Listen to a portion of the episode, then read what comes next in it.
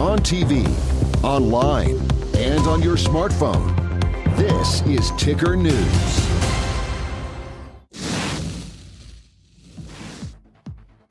Ukraine's long anticipated counteroffensive is gaining traction, and its military has made some significant gains after launching its long awaited counteroffensive against Russian troops. So, will this be a long and bloody fight? I'm Veronica Dudo. Let's get started. This is In America Today from the Ticker News Studios in New York City. Ukraine's counteroffensive reportedly tougher than expected as Russian forces are now stepping up their attacks, launching a multi-drone strike. But President Vladimir Zelensky was quoted saying that progress in Ukraine's counteroffensive against Russian forces is slower than desired. However, he added that Kiev would not be pressured into speeding it up. Meanwhile, his adversary, Russian President Vladimir Putin, said Moscow had observed a lull in Ukraine's counteroffensive. In televised remarks, Putin said that although Ukraine still has some offensive potential, Kiev understands it has no chance. Ukraine says it has reclaimed eight villages so far in its long awaited counteroffensive, which marks the first substantial gains on the battlefield for seven months.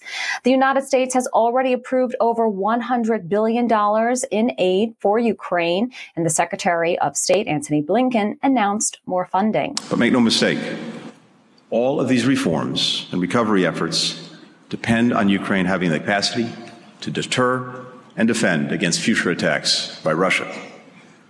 That's why, even as we invest in Ukraine's immediate and long term recovery, we also have to build a Ukrainian military that is strong enough to protect Ukraine's sovereignty, its territorial integrity, and its independence.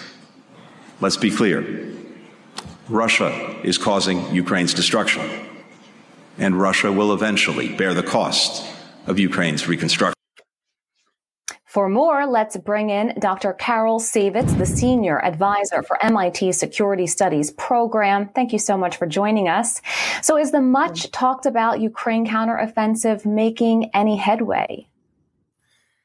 It seems to be making very slow headway. Uh, as you just mentioned, they claim to have recaptured eight villages. I think everybody was hoping that it might be a little bit faster, but it's looking as if it's a very slow slog. And the Russians are very dug in. One of the issues are the minefields between the two lines, uh, uh, you know, between the Russian troops and Ukrainian troops. And as we've seen, and also as you mentioned, uh, the Russians are counterattacking both on the ground and, of course, with the drone strikes against Kiev, against uh, Lviv this morning, and against other cities. So the war is a long way from over, and it remains to be seen how successful the counteroffensive w- will uh, will ultimately be.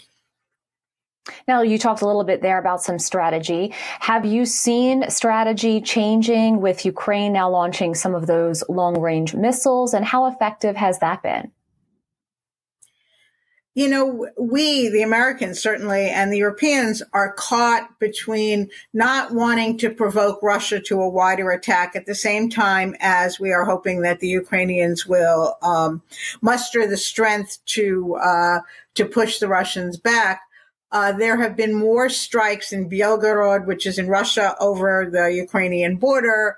Uh, there have been attacks on other fuel depots, on some of the airfields. I think what we really should all be watching is what's happening in Crimea, where there too there have been attacks on fuel depots and everything. And one of the questions is whether or not Russia could reclaim Crimea or so weaken the Russian administration there and the Russian military presence there that um, it would be you know, deemed a great success.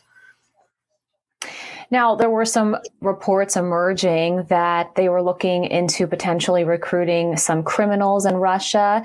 Do you know anything further about that? Is that maybe an indication as to desperation, or do you think that they still have substantial forces?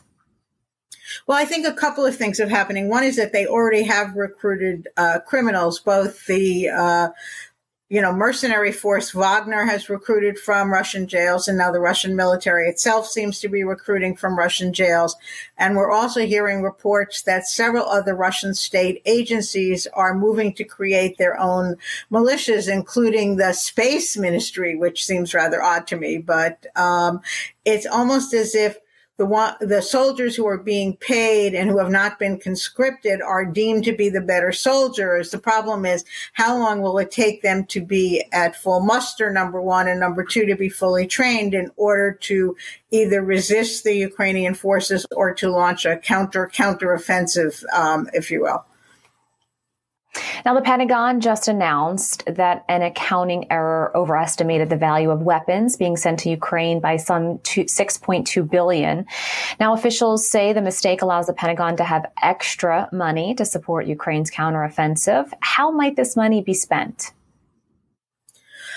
I would presume that we will be supplying more missiles, more artillery, uh, more ammunition for the equipment that they already have. Ukrainian soldiers are already training on the F-16s. Uh, we'll have to see how much more um, equipment we are willing to provide. Again, the Biden administration has been uh, sort of conducting this balancing act between giving the Ukrainians what we deem they need versus what the Ukrainians seem to want. And again, in order not to provoke a major Russian attack, one of the big fears, and I know we're going to talk about Mr. Putin, one of the big fears is that if Putin feels cornered enough, would he be tempted to launch some kind of unconventional attack on the Ukrainians or beyond? Now, the U.S. has committed billions of dollars in security assistance to Ukraine since Russia's invasion over a year ago. We've also heard lawmakers say the United States just simply can't continue to cut a blank check for Ukraine. How long do you think America would be able to afford providing costly financial military aid? Uh, that's sort of the $64,000 question. Um, I think there is some Ukraine fatigue in quotation marks, um, that people are, it sounds like, you know, tons and tons of money and, and tons of weapons and everything else. And people are thinking, well, there's, uh, there are needs closer to home. What are we doing as we're depleting our own military stock? Suppose something else were to happen in the world. I think some of these are legitimate questions. However, I think that this is a vital, vitally important um, military operation. And while it sounds like a lot of hype on one level, on another level, it really is sort of a fight for democracy against autocracy and against reactionary forces in the world. And uh, I think that the again the Biden administration and the Europeans have been wonderful in terms of supporting Ukraine and in supporting uh, what seemed to have been until now sort of the, the general rules of the game, which were no territorial attack, such as we saw Russia against Ukraine, no unprovoked territorial attack, I should put it that way. Um, and that uh, this is a, an attempt to reestablish some kind of order within Europe. Now, of course, we've heard that this is escalating. Do you think that it has reached a critical stage, or is this how war goes, where there are fluctuations of battles? Um, I'm not quite sure what you mean by escalation, to be honest. I think that this um, is much more like a war of attrition at the moment than anything else. I mean, this, as I said before, has been slower, I think, than the Ukrainians and than we had anticipated. Liberating eight villages after um, so much time already seems like a, a scant success. On the other hand, with each victory, the Russians are being pushed back. And the question is, to my mind, um, can Ukraine successfully push the Russians back, say, to the 2014 lines, at which point maybe there could be some kind of a negotiation to try to declare a cease, to try to get to a, a ceasefire. On the other hand, I don't see any appetite on either side for ceasefire negotiations, at least at the moment. Uh, and I don't know, given the history between 2014 and 2022, whether or not, even if there were some kind of a ceasefire or a temporary lull in the fighting, whether or not Russia would just simply use that in order to regroup and rearm and then to attack again. Really fascinating conversation. Dr. Carol Saivetz, thank you so much for joining us from MIT. More ticker news right after this.